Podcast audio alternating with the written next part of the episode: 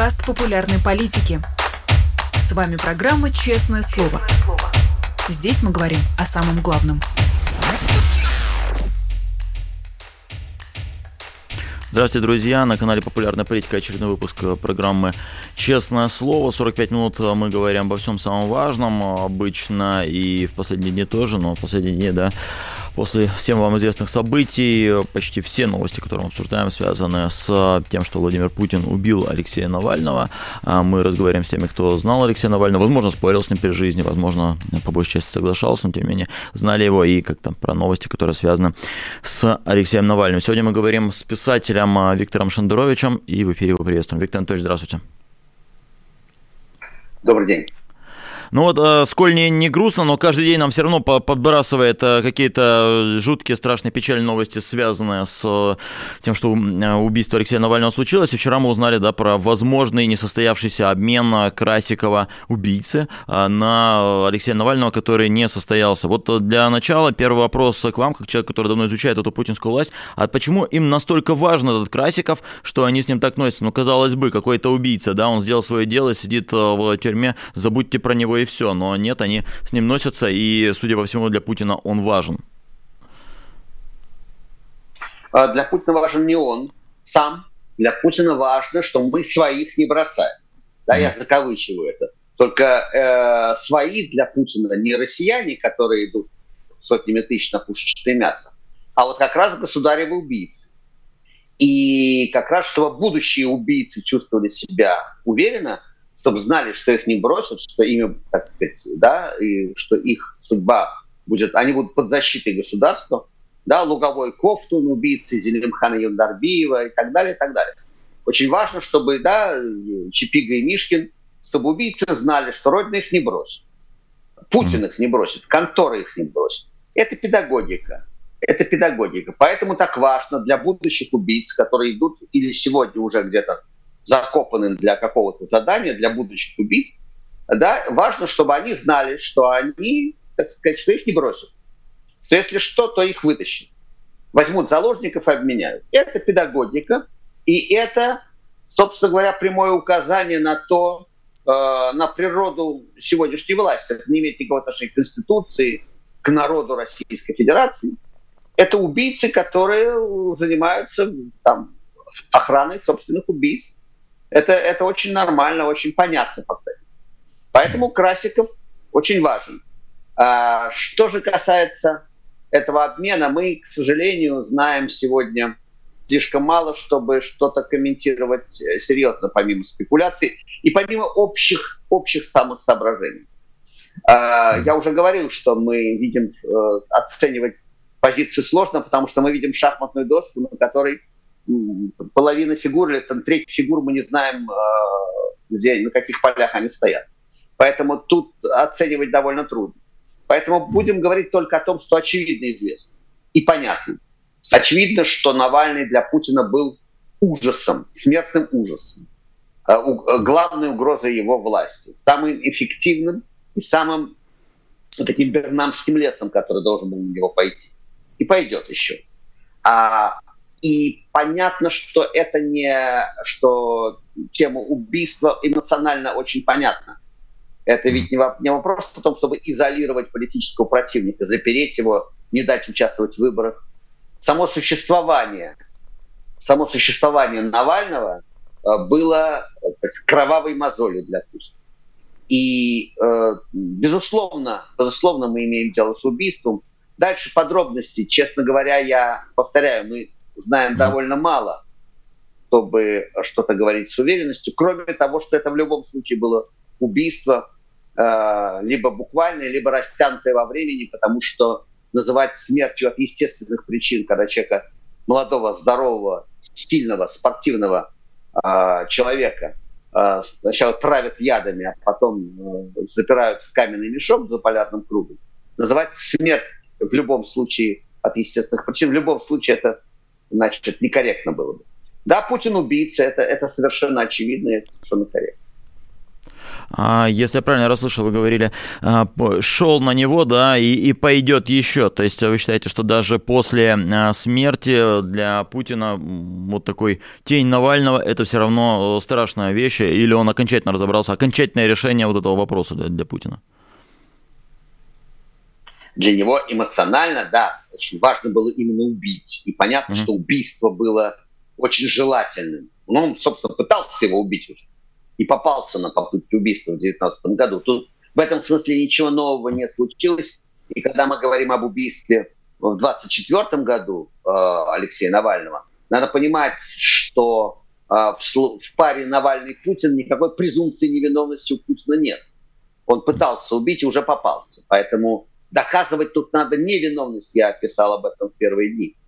Э, Путин должен доказывать свою невиновность. Тут мы, не мы должны доказывать виновность Путина, а он свою невиновность. И сделать это было бы, в принципе, очень легко, отдав в распоряжение э, адвокатов и близких Алексея э, полный, так сказать, полный комплект пленок, записей. Потому что ни одного квадратного метра в этой поганой зоне без видеорегистраторов нету, все под контролем. И ничего было бы проще доказать невиновность, буквальную невиновность в этом случае, как предоставить эти пленки и показать последние сутки, скажем, жизни Алексея Навального. Со всех ракурсов это все есть. Государство этого не сделало, и это прямое указание на то, что они хотят это скрыть. К вашему вопросу. Угу. А, Навальный политик.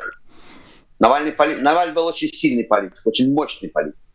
Но это все-таки был политик, и он объединял не всех, потому что, ну, у меня были расхождения там по, по умному голосованию, были да. расхождения, была память о прошлом, о каких-то неудачных репликах.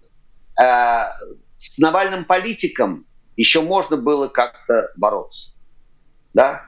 Навальный э, усилиями Путина после этого убийства стал легендой, образом.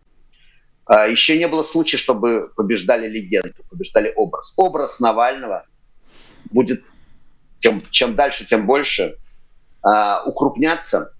И сравнение с этим образом э, явно не в пользу Путина.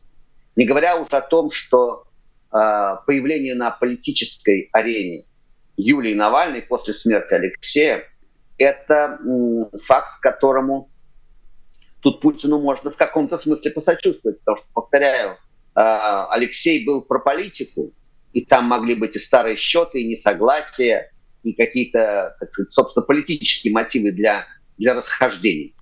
А Юлия Навальная – это про любовь и про память, и это гораздо более сильный и гораздо более общий знаменатель, если говорить о политике.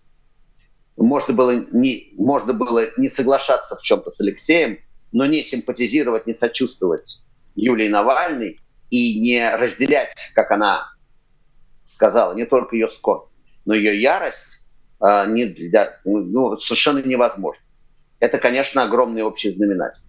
Это не значит, что что-то изменится э, в ближайшее время, буквально для, для Путина. Но, конечно, впереди и новые санкции, и Юлия Навальная, как представитель той России, которая ждет и будет работать для того, чтобы ускорить падение режима Путина, она, конечно, очень мощный будет представитель и уже представитель э, России, нормальной России на Западе. А, Запад, вот к сожалению, но это уже другая тема. Э, прошу прощения, что Запад mm. сегодня не в лучшей форме, не в лучшей форме, нравственной прежде всего форме. И, к сожалению, Рейгана с Тэтчер мы не видим сегодня среди западных э, лидеров, но тем не менее, тем не менее, я думаю, что стратегически в длинную э, все еще продолжается. А вот э, касаемо Юлии Навальной, да, Алексею припоминали какие-то неосторожные, может быть, реплики, сказанные в молодости, и было еще. А, понятное дело, что с Юлией Навальной у них это не получится, но тем не менее у них всегда есть какой-то арсенал, чем они борются, чем они пытаются снизить популярность какого-то человека. Как вы думаете, в этом смысле а, к чему Юлия готовится? А, откуда удара ждать, во Юлия что будут готовится. бить? А mm. что там? А что там готовится? Уже волны грязи, мерзости, э, газлайтинга, принижения, да, пренебрежения с первого часа. Она не mm. так скорбела, да, если поглядеть, э, так сказать, направление удара. Она неправильно скорбела, неправильно оделась, неправильная интонация, кто она такая. Э, а ей не надо готовиться. Э, потоки грязи, пренебрежения, улюлюканья этого бандерложьего, так сказать, обезьяньего. Это уже понеслось и будет дальше вестись. И огромные ресурсы государственные, пропагандистские, будут потрачены еще на принижение, так сказать, ее роли. Да, господи боже мой, кто она так? Я, я думаю, что она, Юлия к этому вполне готова. Она прекрасно понимает уже с кем имеет дело и что ее ждет. Ее ждет волна э, запредельной мерзости со стороны э, российской государственной пропаганды. В этом, вот в этом уж сомнений нет. Тут без обмана. А, вы один из немногих, кто занимался, наверное, оппозиционной деятельностью дольше, чем Алексей эм, за а, свою жизнь. Насколько помню, вы рассказывали, что вы даже свели когда-то Каспарова и Немцова, а, и да, и до этого, и после этого вы всем этим занимались. Алексей, получается, тоже занимался ну, до, до, до конца своих дней. Тем не менее, Путин все равно при власти. Почему, на ваш взгляд, имело смысл вообще класть жизнь на вот эту самую борьбу, а не заниматься чем-то другим? Вы знаете, этот вопрос о смысле поступков, героических поступков, mm-hmm. я много раз говорил об этом и при жизни Алексея. А, это, этот вопрос, а, я часто цитирую Монтенья, нас мучают не вещи, наши отношения к ним. Тут нет одного ответа для всех. Нельзя повелеть человеку пожертвовать своей жизнью, свободой, да, судьбой во имя какого-то идеала. Каждый человек решает для себя – а, свое целеполагание, свои представления о собственных возможностях, о силе, о том, чем ты готов пожертвовать, о чем не готов. Это нормально, и поэтому этот вопрос нельзя задавать вообще. Сто, стоит это делать или не стоит? Алексей ответил на это совершенно очевидно. Стоит. Он жил свою жизнь, у него, он вырос невероятно за эти 20 лет, что, почти 20 лет, что я его знал, там, какого-нибудь митинга на Лубянке, там «Я свободен», который он вел вместе с Наташей Марари, это был, наверное, 2005 год. То есть почти 20 лет, как я навел его на резкость, впервые увидел, познакомился, а, различил, так сказать, из, из ряда просто, ну, мало ли молодых оппозиционеров было в нулевых, да. Не все из них сейчас, кстати, даже не то, что не молодые, не все из них оппозиционеры, надо сказать. Вот. А, но 20 лет назад э, э, он уже был различим. А, вы знаете, он за это время, конечно, невероятно вырос. Он был политиком с очень сложной репутацией, да, вот, так сказать, ухода с яблока, э, русские марши и так далее, и так далее. Но мы и то, что ему упоминают, это до сих пор неосторожные реплики какие-то, но за 20 лет почти на наших глазах он невероятно вырос и как политик, и как человек. А, просто этот взлет совершенно очевиден. И те, кто поминают ему какие-то реплики там нулевых э, годов, старые реплики, похожи на охотников, которые стреляют в то место, где утка пролетела минуту назад. Это все очень глупо, просто прежде всего. А он вырос, и в нем проснулось совершенно, э, это было понятно, и при жизни его понятно, некоторое мессианское чувство. Да, но да будет воля твоя. Он делал то, к чему был, по его ощущению, предназначен. И э, говорить человеку, да нет, поступи иначе, ну, попробуйте переубедить пророка. А э, Алексеем двигала сила абсолютно пророк. Он шел, о, так сказать, жил свою жизнь. Нельзя прожить чужую жизнь. Это самое плохое, что можно, э, что может случиться с человеком, что он попадает как бы в чужую колею. Вот по Высоцкому. Нет, Алексей прокладывал совершенно свою.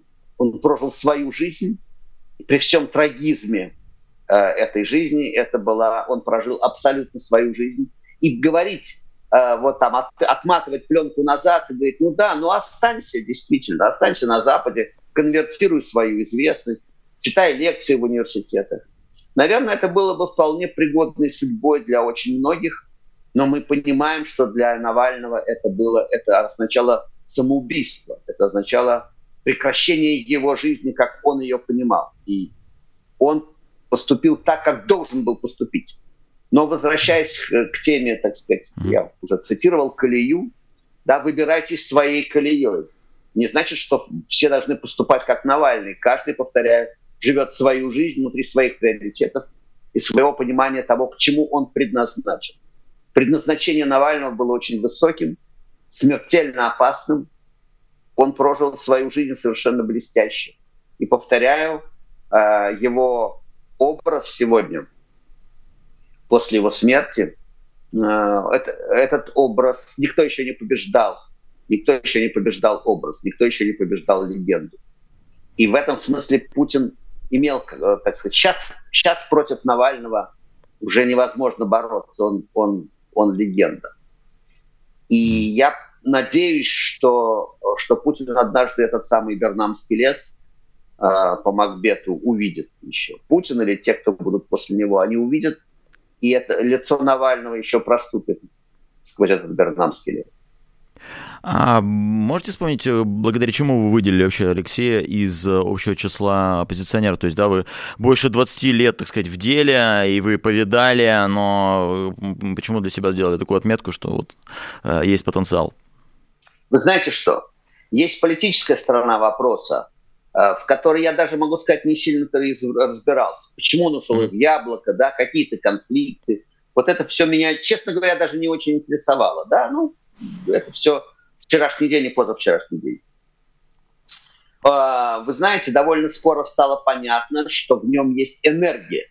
Если говорить о, о Навальном политике, то самое э, главное, что было в нем, это была настоящая энергия. Он, у него, он поставил задачу свержения режима Путина, и он выполнял, решал эту задачу.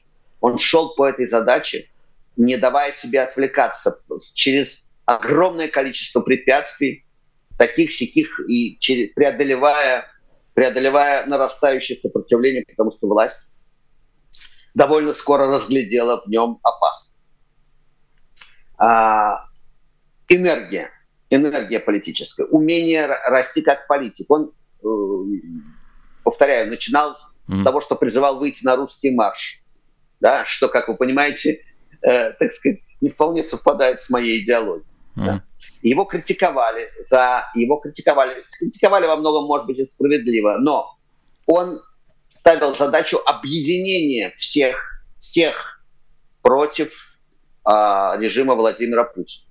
И эта задача, э, чем дальше, тем больше казалась мне абсолютно актуальной. Я уже я об этом писал в 2005 году что, по поводу конфликта Яблока СПС, по поводу всего этого что это все какие-то бельгийские проблемы, наше расхождение, так сказать, между экономических наших воззрений и даже каких-то политических, это все постепенно переставало иметь значение на фоне того, на фоне узурпации власти и просто хунты, которая э, эту власть э, взяла. И я говорил критикам Навального из, из числа из либерального лагеря, из тех, кто говорил, что нельзя иметь дело с Навальным, который имеет дело с русскими маршами, я говорил, ребята, мы сегодня пристегнуты просто к батарее, все оппозиционеры. Мы сидим в ментовке, пристегнуты к батарее, или у бандитов. Те, кто пристегнуты к левой батарее, те левые, а кто к правой, те правые. Нам надо выйти на свободу. Нам надо выйти на свободу. А когда мы выйдем на свободу, писал я, когда будем, мы будем выйдя на свободу, когда будет выборы свободные, да, они закончатся каким-то результатом, которым на, каждому из нас может не понравиться. Но там, на свободе, в каком-то условном парламенте, да, я, наверное, голосовал бы не за Навального, а за Володю Курмурзу, да, который мне ближе идеологически, но на свободе. А когда э, надо выйти на свободу, то я вспоминал опыт и э, сопротивление диссидентов, где в лагерях, а я имею честь знать многих диссидентов, да, сидели Василий Стус, Сергей Адамович Ковалев, там Александр Гинзбург в политическом лагере в Мордовии. И украинские и эстонские националисты держали голодовку за Александра Гинзбурга, да, например. Да? И э, голодовки за права заключенных объединяли заключенных, мягко говоря, очень разных идеологий. Они понимали там в лагере, в Пермском лагере, что солидарность с человеком, которого убивают рядом, важнее, чем твои расхождения так сказать, с идеологией этого человека. Я должен сказать, что мне, когда я был на, ну, программа была на эхе Москвы, мне приходилось вступаться за, даже за Баркашова. Mm. Вот. Так что это, это, это кажется мне очень э, очевидно. Мы в эфире, да, все нормально или тормозит? Да, да, да, мы с, очень даже в эфире. Я просто задумался, что, да, что могло ну, смотивировать э, говорить за Баркашова, но я об этом попозже спрошу. Ну, потому что ему проломили, проломили голову а. ментов. Угу. Понимаете? И я полагаю, что э, Баркашов, которому проломили голову в ментовке, гораздо менее опасен, чем мент, который проламывает голову. Потому что мент проломит голову завтра вам, ему, мне, менту совершенно без разницы идеологии. И это опасно. Это гораздо опаснее, чем, э, чем любая идеология, самая отвратительная. Потому что с э, идеологией можно бороться словом. Но мент, он у власти. И мы видим власть этих условных ментов, их беспредел. И сегодня вот подтверждение, да, они убили Навального, они мучают, они мучают Кагарлицу, они мучают Карамурзу, им совершенно, да, стрелковый гирка. Они просто, да, они просто э, прессуют все, что движется. И это смертельно опасно. Так вот, я э, и говорю, что э, Алексей э, блестящий, обнаружил блестящую способность э, объединять людей. И вы же видите, он, начинавший с апологии русского марша, переписывался с Сергеем Пархоменко, да, и, так сказать, аб- аб- абсолютно он вырос из этого кокона, маленького кокона. Он был правым политиком, там, где-то в правом, в правом регистре, да, и говоря европейски, по европейским, так сказать, по европейским параметрам. Да, ну политик правого ряда. Он превратился в символ сопротивления режиму. Совершенно очевидно. И, и я голосовал за него в 2013 году и убеждал голосовать за Навального на выборах мэра, потому что говорил, ребят, это, это попытка выйти на свободу. Выйди на свободу, да, разойдемся по разным палатам, там, по разным фракциям парламента. Но сейчас надо выйти на свободу. И он, э, как политик, чрезвычайно вырос и э, стал символом возможного объединения то, что многие политики, гораздо более близкие мне, между прочим, идеологически, э, не понимали этого и боролись с Навальным гораздо больше, чем боролись с Путиным, в сущности. Это очень печально, но это отдельная тема. А по-человечески я его выделил как политика именно как его способность к объединению и его энергия. А по-человечески я вам хочу сказать, это было совершенно уникально. Он был человек – уникальной, уникального мужества и уникальной интонации. Я все эти дни цитирую Бродского, позволял своим связкам все звуки помимо воя. Мы не услышали ни, ни, ни одной жалобы от Алексея. Поразительная, мощная ирония, поразительная самоирония, поразительное самообладание. Он не позволил им э, торжествовать свое унижение. Они могли его запихнуть в каменный мешок, могли, э, так сказать, китайская казнь тысячи порезов, да, вот как в начале его там по любому поводу. И Фраше какой-то пенсионер, что угодно, да, плакатик сорванный, его, террори... его просто изводили как гнусом, как комарьем, облепили со всех сторон. Он отвечал блистательной иронией. Он отвечал текстами, которые, несомненно, будут изданы и войдут в классику. Это то, что называется гильотинная речь. Mm. Это было невероятно по интонации. Ирония, мощь, свобода. Он, стоя в этой клетке или за этим стеклом, излучал уверенность и свободу, превосходство над ними. Когда он говорил судьям и прокурорам, что вы, что вы смотрите в стол. Это было невозможно, это была очень сильная интонация. Он не позволил себе ни разу доминировать над собой. Они понимали, что они, имеют, что они ему по щиколотку ростом. И Путин понимал, что он ему по щиколотку ростом в человеческом отношении. И, конечно, э, убийство Навального – это прямое следствие тяжелого комплекса неполноценности, который живет в Путине. Потому что он прекрасно, и они там э, прекрасно понимают размеры Навального рядом с Путиным и, самими собой. А, вот а, вы чуть, вы чуть раньше упомянули про тему а, того, что были не всегда с ним согласны касаемо, да, я помню, это, это такие легкие дебаты в соцсетях по поводу умного голосования, но тем не менее, да, не, несмотря на то, что Алексей мог высказывать какие-то идеи, которые, с которыми шли не все, тем не менее, ему удалось быть во многом объединяющей фигурой, или, или вы не согласны, э, было э, фактор разъединения при всех этих идеях?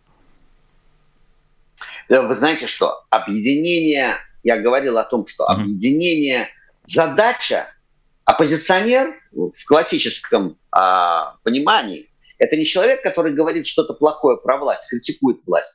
Это может быть э, кто угодно, это может быть лавочник, это может быть журналист. Да? А вот я не политик, я журналист, я критикую власть, как mm-hmm. журналист. Политик, оппозиционер, это э, оппозиция, политическая оппозиция, это сила, которая ставит себе э, задачу прийти к власти. И Навальный был единственным, кто реально выполнял эту задачу. Не покритиковать власть, да, э, не от, а, дистанцироваться от власти и показать, что ты как-то по-другому думаешь, а прийти к власти, чтобы реализовать другую программу, отстранить от власти эту власть. И, конечно, вот это было совершенно повторяю, он тут был номером один, собственно, номера два почти и не было. Фактически не было никакого второго номера. Все остальные либо симулировали, либо просто не были политиками. А никто, никто, кроме Навального, не ставил задачу и не был так близок к задаче именно отстранения Путина от власти. Когда упомянутый вами там сюжет 2003 года, 20 с лишним лет назад, когда я был одним, вместе с Сергеем Пархоменко, одним из организаторов э, комитета 2008, где мы как раз ставили задачу к восьмому году провести честные выборы, никакой другой задачи не было. А, и вот э, тогда я уже говорил, что вот нужна, нужно объединение. К сожалению, не удалось тогда это сделать, не, не нам тогда э, в этом комитете, который э, прекратил свое существование именно потому, что, когда я, как я сформулировал, они не любили друг друга гораздо сильнее, чем не любили Путина. Не удалось это и не удалось это и на и самый близкий шанс, самый лучший шанс был, конечно, в 2011-2012 году, где мы все, и Путин тоже, кстати говоря, упустили шанс перехода. Я говорил в 2010 году, писал, что задача власти сейчас у Путина – это выход, э, выход на цыпочках. Вот как выйти на цыпочках от власти, передать власть, но чтобы тебя не посадили. В 2010 году мне казалось, это еще возможно. Э, они уже понимали, что невозможно, поэтому они поломали руки, ноги э, болотному протесту и уже окончательно перешли в нелегитимную зону. А, надо просто разделять а, суть, вот эту политическую суть Навального, отстранение, путь сутью было отстранение Путина от власти от прекращения вот этого периода, катастрофического периода, да, а, просто полицейщины и, и ужаса в России, как мы видим не только в России, благодаря, а, так, за последние годы это стало совершенно ясно, что это угроза мировая, мировой войны, по большому счету. А что касается тактики, да, я по-прежнему считаю, что там умное голосование, ну, собственно, результаты мы же видим, что те люди, которых Навальный и избиратели, которые пошли за Навальным, привели, скажем, в московскую, в московскую власть, э, это была последняя наша, так сказать, ну, полемика с Алексеем по поводу выборов 2019 года. А, вот мы видим, что те люди, э, тот, человек, который вот по моему округу вместо Яшина было предложено там за него голосовать, он поддержал все репрессивные потом законы, он благодаря этому сделал себе политическую карьеру. Мы помним, во что, мы знаем, видим, во что превратился Миронов, за которого Навальный, которого Навальный э, умным голосованием э, повышал конвертацию. Мы видим, что эти Мироновы, Зюгановы, что сделать оппозицию из них не удалось, что как только они э, получили большую, так сказать, конвертацию они, в парламенте, да, больше представительств, они немедленно пошли в Кремль и конвертировали это в бабло и в свои политические Э, игры. К сожалению, следует просто признать, как, как мне кажется, что это было неэффективно. неэффективно. Но это, повторяю, тактика, это вопрос тактики. А, и об этом тоже можно говорить, но это уже применительно к Алексею, к сожалению, э, вопрос вчерашнего дня. Его образ, его сила как политика российского, прежде всего в том, что он был фактически единственным российским политиком, оппозиционером в классическом смысле слова. Он ставил задачей приход к власти и отстранение от власти э, Путина. Он единственный боролся за это, а не просто за то, чтобы сказать какие-то слова. Он создал очень работающий, эффективный механизм, да, вот этот фонд борьбы с коррупцией, вполне эффективный. Э, фильмы, которые смотрели миллионы россиян. Да, это не принесло буквального политического результата, но это очень, это было очень серьезно. И это еще, я надеюсь, когда-нибудь сдетонирует. Я, и то, что Путин борьба за тело Навального, да, за то, чтобы не допустить похорон, похорон, похорон в Москве, это продолжается политическая э, борьба, разумеется, потому что похороны Навального в Москве это будет огромная, сильнейшая и неоспоримая социология.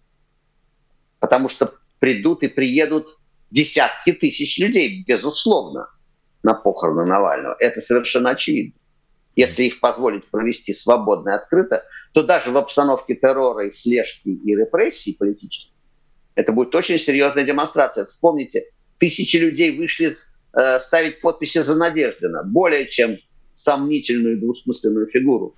Это было не про Надеждина, это было про протест против э, войны. Это была возможность высказаться против войны э, и не сесть немедленно э, в тюрьму. И это были тысячи людей. Можно не сомневаться, что счет тех, кто э, захочет прийти, их захотел бы прийти, проститься с э, Навальным, счет шел бы на десятки тысяч. Это была бы мощнейшая социология. Ведь их задача, я уже говорил об этом и повторю, задача власти, помимо всех этих репрессий, задача еще представить нас всех маргиналами. Путин – это Россия, Россия за Путина – ну и есть какие-то вот там, ну какие-то купленные, продажные, там, дем, демшиза, там какие-то, да, про, про, продажные люди, которые против Путина, а значит против России. Их задача постоянно нас маргинализировать. Это то, что я это слышу четверть века. Да ладно, ну кто-то, ну ладно, где-то сваль какая-то тут под ногами у великой страны, у великого Путина. Кто вы, а кто Путин? Понимаете? И но тысячи людей, десятки тысяч людей – это не, неопровержимая, это неопровержимая социология. И власть изо всех сил пытается и, наверное, сделает так, чтобы этой социологии не было явлено, чтобы это, этого мы не увидели друг друга, чтобы мы не поняли, как нас много на самом деле. Потому что тех, кто выходит и ценой своей жизни или судьбы э, протестует, да, выражает свою позицию, это, конечно, единица, это всегда единица. Угу. И, и при Гитлере счет, э, так сказать, э, про- протестующих шел на единицы, на десятки. Это героические люди, которые шли на казнь. Да? Но все остальные, даже те, кто молчат, это не поддержка Путина, это просто это рейтинг страха. И именно страхом они хотят э, нас победить. И побеждают пока что, надо признать. Э, Именно целом... поэтому тема, тема похорон такая важная. Вот в целом, да, про похороны я согласен, что это будет такая мощнейшая социология, но в то же время э, они хотят показать, что мы трусливые, не знаю, мы боимся, они такие смелые, но в то же время, когда они не выдают тело, разве это не объясняет любому человеку, что, что боятся как раз они, и что э, в них ноль благородства, в них ноль какого-то уважения, каких, какое бы ни было, да, там противостояние между самыми злейшими врагами, но тем не менее тело выдавали, а здесь э, долго не выдают тело, здесь не дают его хоронить, но это же как-то э, сказывается очень отрицательно на имидже того самого человека, который собирается ну, выходить снова на президентские выборы через три недели. Да, конечно, если бы были выборы, то ясно, что это было бы обрушение рейтинга. Угу. Если бы были выборы. Если, если бы, э, так сказать, с нашей стороны вот в эти месяцы, да, мы бы с вами разговаривали не, не в вашей программе, а на федеральном канале, да, да. а также Пархоменко, а также Альбац, а также Латынный, ну и так далее, так далее, так далее. Да? десятки людей, то, конечно, миллионы людей, придя на выборы, телезрители становятся избирателями. Путину, у Путина нет никакой надобности обольщать электорат, понимаете? Нет такой задачи, которая есть у, у любого э, политика перед выборами в свободной стране. Он должен убедить электорат голосовать за себя. У электората всегда есть выбор. У людей есть выбор. Поэтому он убеждает, он соблазняет, он должен понравиться, так или иначе. У Путина нет такой задачи. У него задача, чтобы мы все легли вниз лицом и позволили нарисовать э, нужный процент. Вот и все. У него Э, никакой задачи обольщать население нет. А пряник давно заброшен, только кнут, только кнут. Этот, собственно говоря, кнут очень, очень эффективен. А, поэтому нет, у него нет такой, значит, да, да, да, они подлецы, да, те, кто, да, люди видят, что они подлецы, но, повторяю, их интересует результат, ближайший результат, их интересует тактика, а не стратегия. Им бы ночь простоять и день продержаться. Им надо проскочить через эти выборы, нарисовать правильную цифру, а для этого мы должны лежать вниз лицом. В этом смысле репрессии предвыборные, они выглядят вполне логично.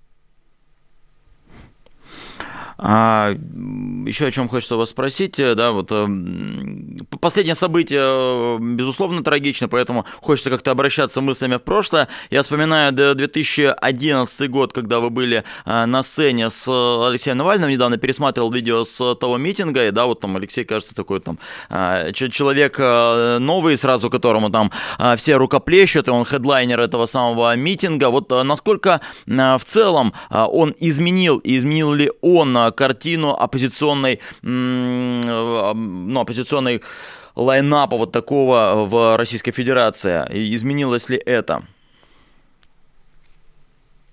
Ну, конечно, конечно, но уже нет. Ну, к 2011 году Навальный был очень заметным политиком. Угу. И одним из хедлайнеров, безусловно, да. Я не помню, это, ну, наверное, это, это то, что называется «загорю», да? Хроникером, к тем, кто записывал буквально там по, по, по, пошагово происходящее. Это можно все восстановить по, по СМИ, по интернету. Mm-hmm.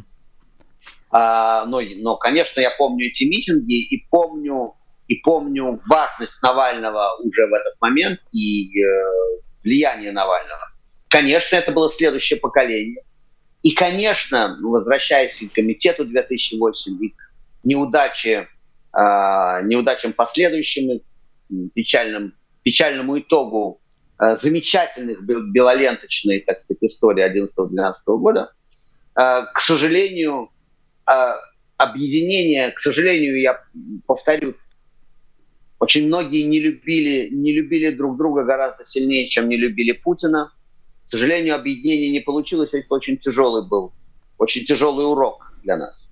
Э, оппозиция, поли, политическая оппозиция в России Э, не состоялась, сама себя маргинализировала. Ее, конечно, маргинализировала власть, но если бы э, был возможен, если бы было, была найдена точка для объединения оппозиционных сил, как она была найдена в Польше, скажем, э, времен круглого стола в 80-м году, если бы эта точка объединения всех, всего диапазона, так сказать, от, от, от Каспарова и Борового, условно говоря, до, до Навального, если бы это было э, возможно, если бы мы смогли договориться тогда, они, политики, э, потому что электорат-то был готов к переменам, безусловно. У нас, у нас были сотни тысяч.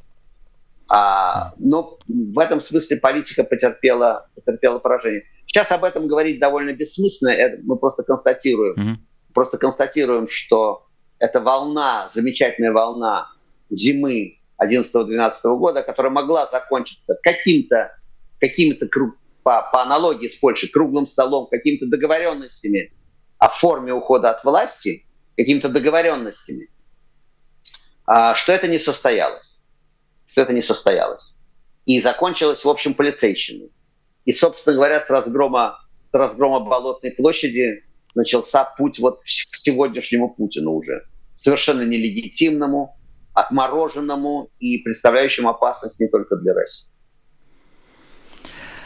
А, нам, нам много пишут и добрых слов, и пожеланий. Большое спасибо за то, что вы пишете. Там 12 тысяч человек нас смотрят. Но вот Наверное, напоследок вас спрошу, Виктор Анатольевич, а, есть ли какие-то вообще поводы для позитива в текущей нынешней ситуации? Потому что, понятное дело, что мы не, не в самом лучшем а, временном моменте пребываем, но, тем не менее, за что цепляться, да, с нами теперь нет Алексея, за что цепляться, чтобы не, не, не уходить в какое-то дикое уныние сейчас?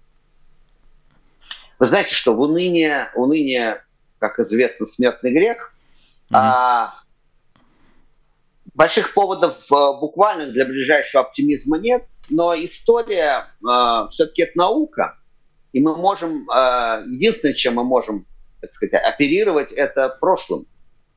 В, я уже говорил об этом. В жизни человечества в прошлом веке был, например, 1940 год. Год абсолютного торжества зла, когда два тирана порвали пополам, так сказать, поделили Европу. Когда э, мир был совершенно то, только Англия одна, один остров там противостоял этому злу, когда не было еще никакого, там, никакого, никаких союзников, ничего. Мир был в 40-й год, высшая точка, 41 год. Фактически высшая точка, высшая точка торжества зла. И был в 1942 году в Бразилии покончил с собой Степан Цвейк, да, с женой. Было ощущение абсолютной, полностью проигранного сюжета. Зло победило. 1941 году, в 1942 году в начале было совершенно очевидно, что зло победило. Но мы знаем, что это было за несколько лет до, до крушения этого зла, по крайней мере, части этого зла. И за там 15 э, лет до там, 20-го съезда партии, где когда начало э, что-то меняться уже потихонечку, медленно, на, на десятилетие, но на, начала меня, начал меняться и Советский Союз, и потом распался Советский Союз. Вопрос в том, что история, крот история роет медленно, но божьи мельницы мелют медленно, но, но они мелют, и крот истории роет. И надо понимать, что стратегически нас ждут очень, нас ждут очень тяжелые ближайшие годы. Но просто надо понимать, что Путин обречен. Режим Путина обречен. И надо прилагать усилия к тому, чтобы после Путина что-то было в России, чтобы Путин не был, так сказать, последним э, да, чтобы э, после империи путинской, после этой банды, вместе с этой бандой не погибла бы Россия. Вот задача. Ее надо работать, это надо, надо работать над выполнением этой задачи. А дальше делай, что должно, и пусть будет, что будет. И, конечно, тот, та цитата из Алексея Навального, которая стоит в углу нашего экрана, да, это mm-hmm. очень важная вещь. Это очень важная вещь. Вы знаете что? Вот на чем закончу. Это мысль, кажется, Юрия Лотмана. Угу. О том, что ты плывешь, ты, ты выпал за борт, ты в океане, ты обречен. Да, тебе не выплыть. Надо ли пытаться плыть? Ответ «надо», пишет Лотман, «надо» просто для того, чтобы до конца оставаться человеком.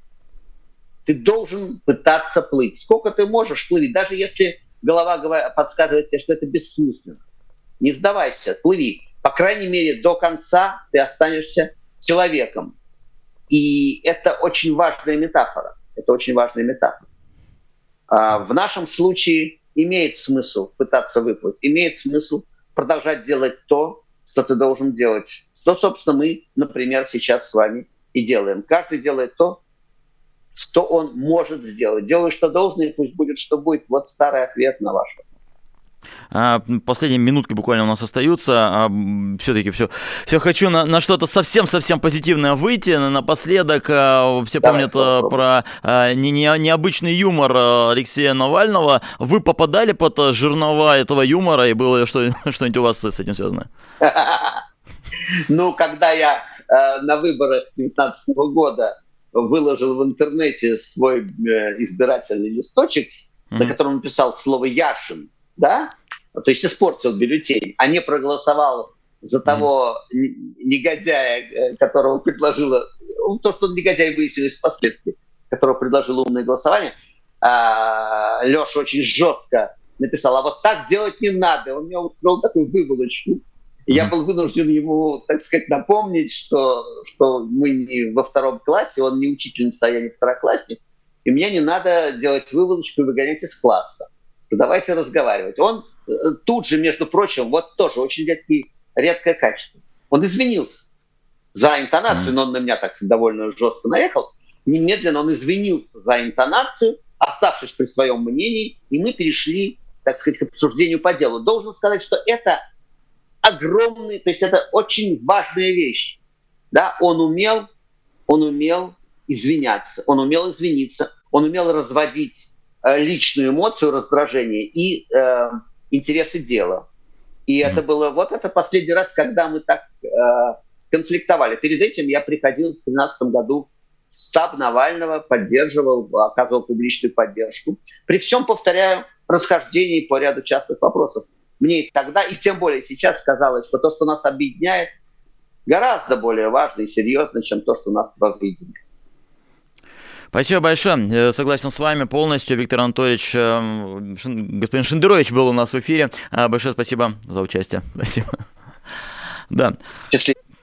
Да, как бы там ни было, все равно, да, давайте э, искать поводы малюсенькие, талики вот этого самого позитива. Э, это нам всем необходимо. Уйти в э, уныние очень просто, а уныние, как правильно отметил господин Шендерович, это смертный грех. И, еще чем заняться, опять же, в эти тяжелые дни. Ну вот я буду в каждом эфире напоминать вам про стратегию «Полдень против Путина», то, что то, в чем призывал поучаствовать Алексей э, Навальный, к сожалению, он уже не узнает, э, как мы с вами поучаствовали. Ну, давайте настолько, насколько возможно. В России вы приходите на российские избирательные участки, за границей вы находитесь, приходите к посольствам, консульствам и так далее. Ставьте галочку за любого против Путина или, не знаю, портите бюллетени. Но просто покажите, сколько нас и вас, сторонников Алексея Навального. Просто давайте вот таким специфическим маленьким митингом 17 марта собираться на избирательных участках. Это хочется мне говорить в каждом нашем эфире. В общем, спасибо вам, что смотрели